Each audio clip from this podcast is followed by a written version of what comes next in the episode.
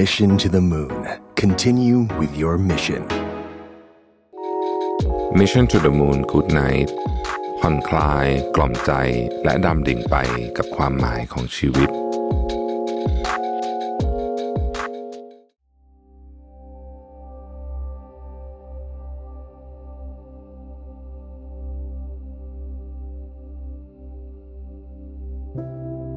สวัสดีครับ ยินดีต้อนรับเข้าสู่ Mission to the Moon Good Night Podcast ที่จะมาส่งคุณเข้านอน กับเรื่องราว การค้นหาความหมายของชีวิต ในเชิงปรัชญา และแนวคิดในแง่มุมต่างๆ ผ่านการออกแบบเสียง ที่จะช่วยกล่อมให้คุณรู้สึกผ่อนคลายละทิ้งเรื่องวาวุ่นใจก่อนนอนในคืนนี้ ตามชื่อซีรีส์ Good Night ครับ ก่อนอื่น ผมอยากชวนทุกท่าน ค่อยๆหลับตา นึกถึงร่างกายของเรา ที่ค่อยๆ จมลงไปในเตียงนุ่มๆ สัมผัสอากาศเย็นๆ ลม เบาๆ ที่พัดมาปะทะกับหน้าของเราทำตัวให้สบาย ผ่อนคลาย ขยับนิ้วมือนิ้วเท้า ผ่อนคลายร่างกายทีละส่วน สูดหายใจเข้าลึกๆ หายใจออกยาวๆ หายใจเข้า หายใจออก หายใจเข้า หายใจออก หายใจเข้า หายใจออก หายใจเข้า หายใจออก ทำตัวให้สบาย ผ่อนคลาย สบาย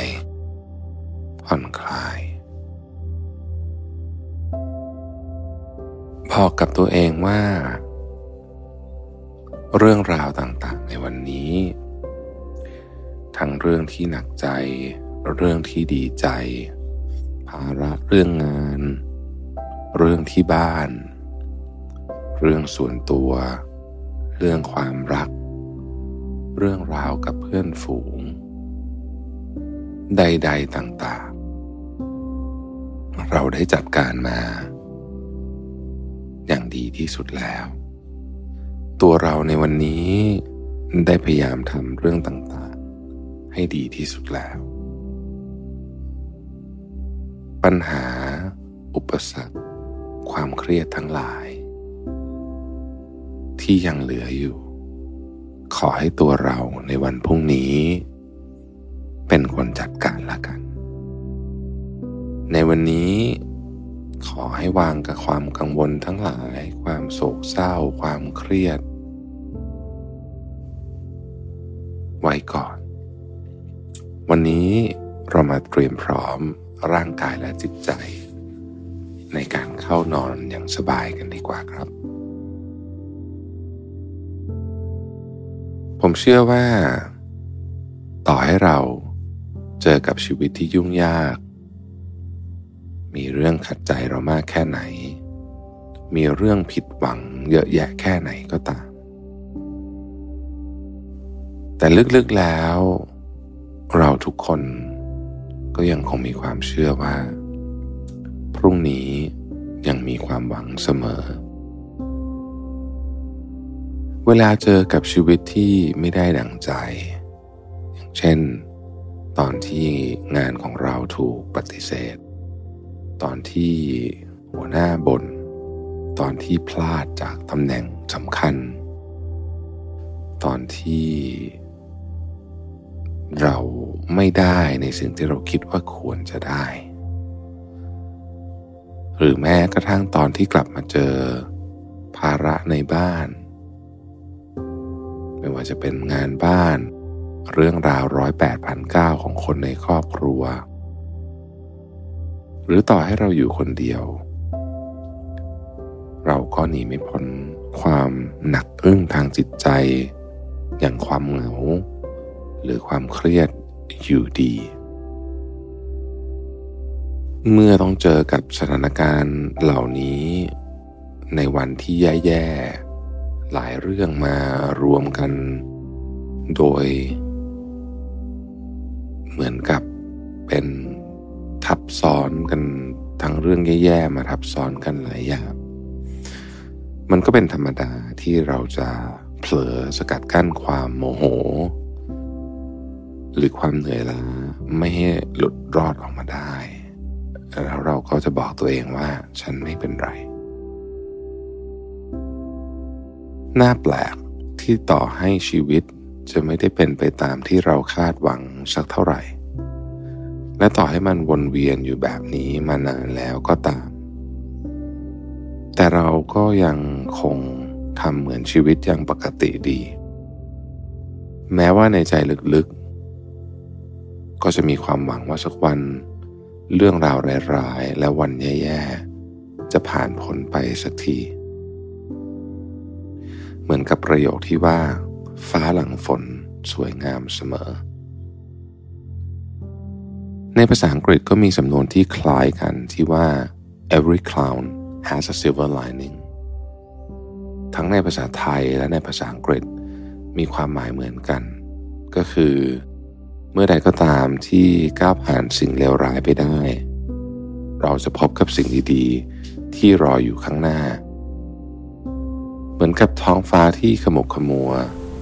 มืดครึม ฝนตกกระหน่ำอย่างมืดฟ้าโมดิน เสียงดังสนั่นของฟ้าผ่าฟ้าร้อง ความอันตรายหน้าหวาดเสียวของฟ้าฟ้าทำให้เราต้องวิ่งหาที่กำบัง แต่เมื่อใดก็ตามที่ฝนหยุดลง กลุ่มแม่ครึ้มเริ่มลอยจากไป เราจะพบกับแสงแดดอุ่นๆ และสายรุง้งที่ทำให้จิตใจของเรากระชุ่มกระชวยขึ้นได้ทันที หลังจากฝนหยุดแล้ว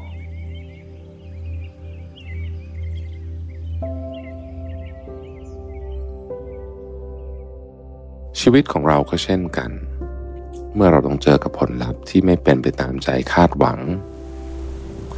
บางวันเราต้องยืนโบกรถกลับบ้านตอนฝนตกหนัก ยืนรอรถท่ามกลางแสงระอุ วันที่สัมภาษณ์งานเรารู้ตัวทันทีว่าคงไม่ได้งานแน่ๆ วันที่กาแฟหกใส่เสื้อตัวโปรด วันที่ทะเลาะกับเพื่อน ทะเลาะกับแฟน ทะเลาะกับคนในครอบครัว บางวันยังไม่ทันหายเหนื่อย นอนยังไม่พอเลย ก็ต้องตื่นมาเจอกับปัญหาต่ออีกวันหนึ่งแล้ว อยากจะพักผ่อนสักหน่อยก็พักไม่ได้ เพราะมีภาระต้องห่วงคนข้างหลัง คนที่เป็นเสาหลักของบ้าน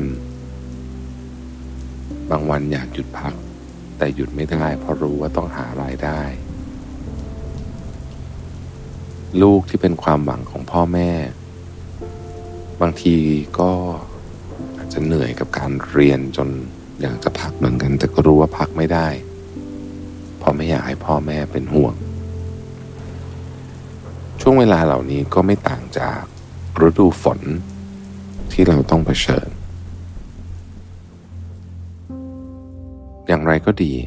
เราไม่อาจปิดกั้นการรับรู้ฝนที่ตกในฤดูฝนได้ แต่เรากลับไม่รู้ว่ามีฝนตกอยู่ในใจเราเหมือนกัน เมื่อฤดูฝนมาถึง เพียงแค่มองออกไปนอกหน้าต่าง เราก็รู้ได้ทันทีว่าฝนกำลังตก หรืออาจจะตกในอีกไม่กี่นาทีข้างหน้าก่อนออกไปไหนเราก็จะหยิบร่ม เสื้อกันฝน หรือเลือกหยิบกุญแจรถยนต์แทน การเดิน แต่จะมีสักกี่คนที่รู้ทันเมฆฝนในใจตัวเอง เราไม่มีทางรู้หรือเตรียมตัวได้เลย จนกว่าความเศร้า ความเหงา และความไม่พึงพอใจจะมาเยือน แถมแม่ฝนในใจก็ยังไม่มีฤดูกาลเหมือนตอนฝนตกอีกซะด้วย เราไม่มีทางรู้เลยว่า เมื่อไหร่ฝนในใจถึงจะหยุดตก และเมื่อไหร่ฟ้าหลังฝนที่เราคาดหวังและตั้งตารอคอย จะมาหาเราสักที มนุษย์เราเนี่ยนะครับ เป็นนักวางแผนตัวฉกาจเราชอบคิด ชอบวางแผน ชอบจัดการ ชอบบังคับ พฤติกรรมของตัวเอง จะว่าไปแล้วความสามารถในการวางแผนแล้วก็เป็นนายของตัวเองเนี่ยทำให้เรามีวิวัฒนาการ มาแบบทุกวันนี้ก็ว่าได้นะ สมองของมนุษย์ จะคิดอยากทำอยากได้ อยากสร้างอะไรไม่มีที่สิ้นสุด เรา มีชีวิตอยู่ เพื่อกินไม่ได้กินเพื่ออยู่เหมือนสัตว์ชนิดอื่น เราต้องวางแผนการเงิน ต้องลงทุน ต้องสร้างชีวิตในอนาคตไม่เหมือนกับสุนัขกกับแมว ที่วันนี้ ต้องแค่ต้องคิดว่าจะมีอะไรกินหรือเปล่า แล้วก็จะชวนพวกเราเล่นอะไรดี สมองของเราจึงมีความซับซ้อนมากขึ้นทุกวันทุกวัน ไม่นับรวมถึงการคิดแก้ปัญหาใหญ่หลวง ในอนาคตของมนุษย์ที่ยังรออยู่อีกมากมาย เราสามารถที่จะพิจารณาถึงความสำคัญและความจำเป็นของสิ่งต่างๆ สามารถอดทนรออย่างตั้งใจเพื่อสิ่งที่คุ้มค่ากว่าในอนาคต ด้วยเหตุนี้เองเราจึงถูกพัฒนามาเพื่อตอบสนองเป้าหมายที่เราต้องการอย่างมากที่สุด และมันยังตัดสิ่งต่างๆ ที่อาจจะกลายเป็นอุปสรรคของชีวิตออกไป นี่คือความสามารถของสมอง ที่บางทีมันอาจจะไม่เคยบอกเราสักครั้ง เราเรียกสิ่งนี้ว่า Articular Activating System หรือ RAS เป็นระบบการคัดกรองความสนใจของเราทำให้สมองเลือกโฟกัส แต่สิ่งที่เราสนใจได้ เมื่อไหร่ก็ตามที่เราชื่นชอบหรือสนใจอะไรสักอย่างหนึ่ง สมองก็จะกำหนดให้เราคิดถึง หรือเห็นแค่เรื่องนั้นในสายตา ส่วนเรื่องที่เราไม่ได้สนใจ สมองก็จะตัดเรื่องนั้นทิ้งไป เช่นตอนเด็กๆ เราชอบเล่นเกม และให้ความสำคัญกับความสุขขณะเล่นเกมมากกว่าผลการเรียน สมองของเราก็จะกระตุ้นให้มีความสุขมากขึ้นในขณะเล่นเกม เราอาจจะมีความสุขจนลืมกินข้าวกินปลาลืมพักผ่อนไปเลยก็ได้ แต่นั่นไม่ใช่เพราะว่าเราไม่หิวจริง ๆ เราอาจจะหิวมากๆเลย แต่สมองของเราปิดกั้นการรับรู้ไปแล้ว เพราะณนะ วินาทีนั้นเกมสำคัญที่สุด ผมเองในสมัยเด็กๆเคยเล่นเกมไม่หยุดจนเข้าโรงพยาบาลมาแล้ว จึงรู้ซึ้งถึงเรื่องนี้เป็นอย่างดี ดังนั้นจึงไม่แปลกใจเลยที่มนุษย์เราเนี่ยหลายครั้งเราไม่รู้เท่าทันอารมณ์ตัวเอง เพราะว่าสมองของเราตัดการรับรู้สิ่งที่เราไม่ได้สนใจออกไปก่อนนั่นเอง เราอยากมีหน้าที่การงานที่มั่นคง เราพยายามทำงานเพื่อเอาชนะใจลูกค้า เราไม่ปริปากปนสักคำเมื่อต้องเจอกับเพื่อนร่วมงานที่สร้างปัญหามากกว่าช่วยแก้ปัญหา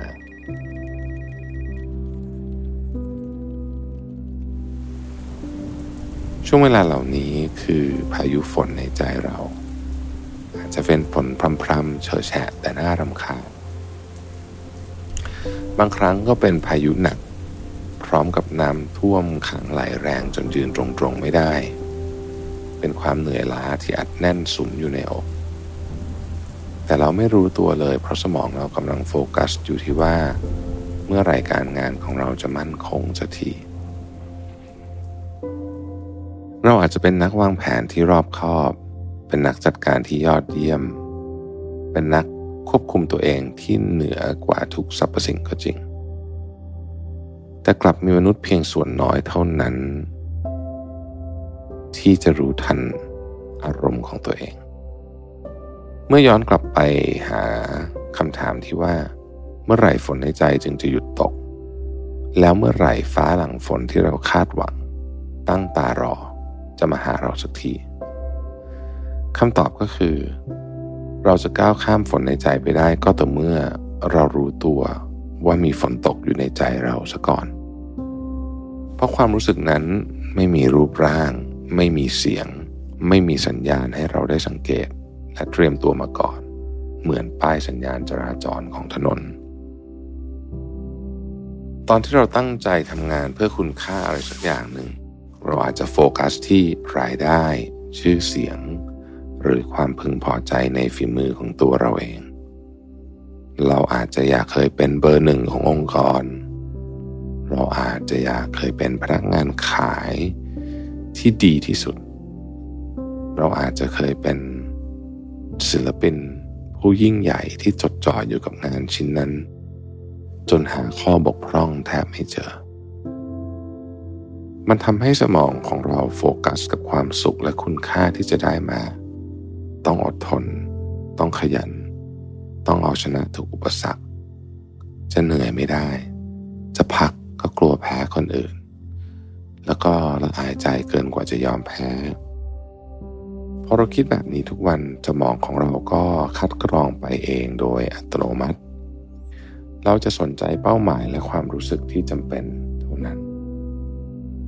แล้วการรับรู้ความเหนื่อยล้า ความเหงา ความเศร้า หรือความรู้สึกที่ไม่จำเป็นกับเป้าหมายอื่นๆ ก็จะหายไป แต่ความรู้สึกที่ฝังลึกอยู่ข้างในนั้นไม่ได้หายไปไหน ที่น่าสนใจยิ่งกว่า คือมนุษย์ตรวจจับพายุฝนในใจล่วงหน้าไม่ค่อยเก่ง เราไม่มีระบบพยากรณ์อากาศ เหมือนกับกรมอุตุวิทยานัก แต่เราก็เป็นนักอดทนอดกลั้นที่เก่ง เมื่อเราช่างตวงวัดความสำคัญระหว่างคุณค่าในอนาคตแล้ว เราก็จะมองข้ามความสำคัญของสิ่งที่ไม่สอดคล้องกับเป้าหมายไปเอง เหมือนกับตอนที่คิดว่า เดี๋ยวค่อยพัก รวยเมื่อไหร่ชีวิตก็สบายแล้ว หรือไม่เลือกงานไม่ยากจนอะไรทำนองนั้น ความคิดมองข้ามไม่แยแสแบบนี้ที่ไปกระตุ้นระบบขัดกรองของสมอง สุดท้ายเราก็สร้างกลไกการเอาตัวรอดด้วยการปิดกั้นการรับรู้มันไปแบบนั้นเลย แต่การไม่รับรู้จะดีกับตัวเราแน่หรือ ภายนอกของเราอาจดูเหมือนว่าไม่มีปัญหาอะไร เรายังคงใช้ชีวิตตามแบบแผนที่ตั้งใจไว้เป็นอย่างดี แต่ลึกๆแล้วความเหนื่อยล้า ความโมโห รวมถึงความรู้สึกด้านลบอื่นๆ ที่สมองตัดทิ้งไป มันคนอยู่ตรงนั้นอยู่ที่เดิม ยังคงสะสมและทับถมกันอยู่ในอก อาจจะจริงอยู่ว่าถ้าเราประสบความสำเร็จเมื่อไหร่ ความรู้สึกเหล่านั้นก็คงเลือนหายไปเอง แต่นั่นหมายความว่าเราต้องอดทนอยู่ในสภาวะแบบนี้ต่อไปเรื่อยๆ จนถึงเมื่อไหร่ก็ไม่รู้ ความรู้สึกเศร้าส้อยอึดอัด และต้องการปลดปล่อยกองสุมอยู่ในใจ แต่เรากลับไม่ให้โอกาสตัวเองได้ระบายออกมาเลยแม้แต่ครั้งเดียว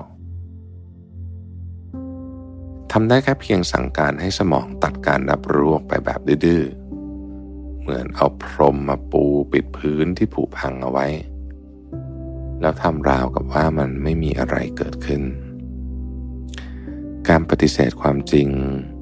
ไม่ต่างอะไร กับการที่เราเห็นฝนตกอยู่ตรงหน้า แต่ไม่ยอมรับว่าฝนตก ซ้ำร้ายยังออกเดินทาง โดยที่มีเพียงร่มหนึ่งคันเท่านั้น ซึ่งมันเลวร้ายยิ่งกว่าการที่เราไม่รู้หัวใจตัวเองซะอีกการที่เราไม่รู้ หรืออาจจะรู้แต่ทำเป็นเมินเฉย พายุฝนฟ้าขนองในใจของเรานั้น มันจะทำให้ปัญหาและเรื่องราวร้ายๆ ยังคงกองอยู่ในชีวิตเราแบบนั้น และไม่ได้รับการจัดการอย่างถูกต้องเสียที เมื่อเป็นอย่างนี้แล้ว เราจะยังคาดหวังฟ้าหลังฝนที่สวยงามได้อยู่อีกหรือ ความจริงแล้วการให้ความสนใจกับสิ่งรอบตัว หรือคุณค่าของอะไรบางอย่าง นับเป็นเรื่องราว ที่ดีสำหรับการดำเนินชีวิตมากเลยทีเดียว เราจะรู้ว่าชีวิตของเราดำเนินอย่างไรต้องไปในทิศทางไหน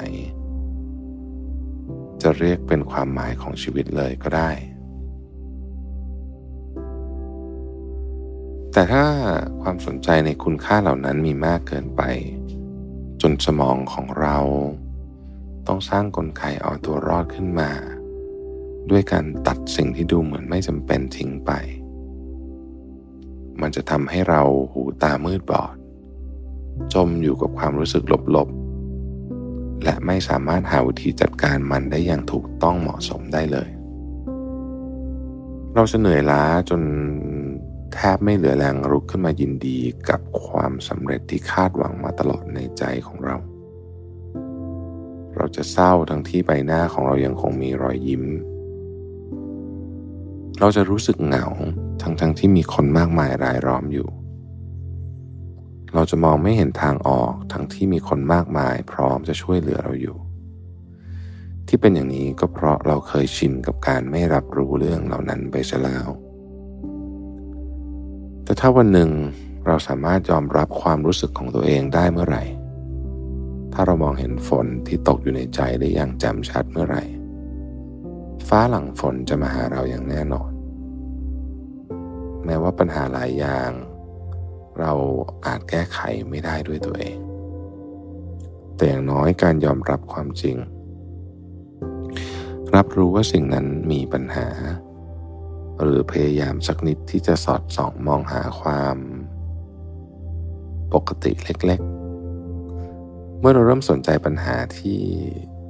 อยู่ตรงหน้าและไม่ได้มองข้ามมันไป สมองของเราก็จะเปิดระบบคัดกรองเพื่อ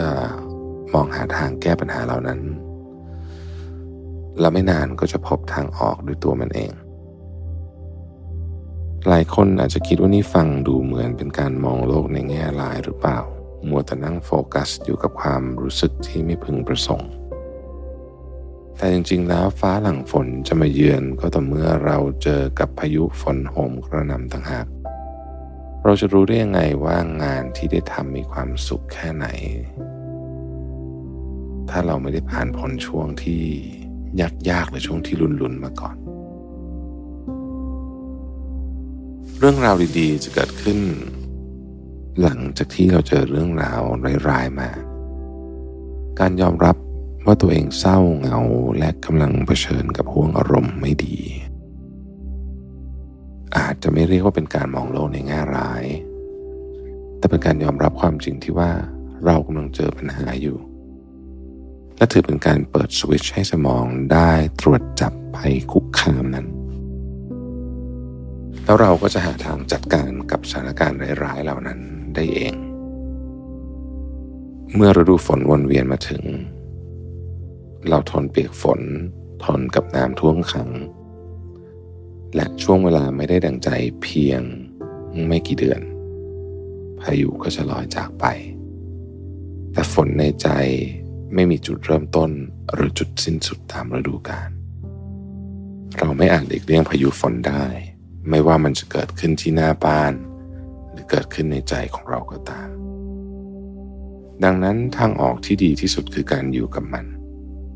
เฝ้ามองหยาดฝนที่ตกลงมาด้วยความรู้สึกยอมรับ ยินดี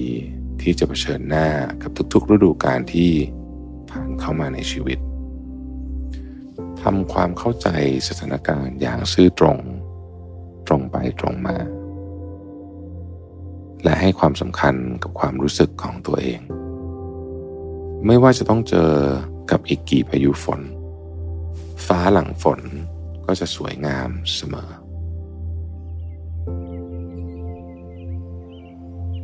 ชวนทุกท่าน ผ่อนคลายร่างกาย วางเรื่องหนักๆของจิตใจลงไว้ก่อน ตอนนี้ตัวเราเบา สบาย มีสายลมเอื่อยๆ มาช่วยส่งคุณเข้านอน หายใจเข้าลึกๆ หายใจออกยาวๆ หายใจเข้าลึกๆ หายใจออกยาวๆ หวังว่าเรื่องราว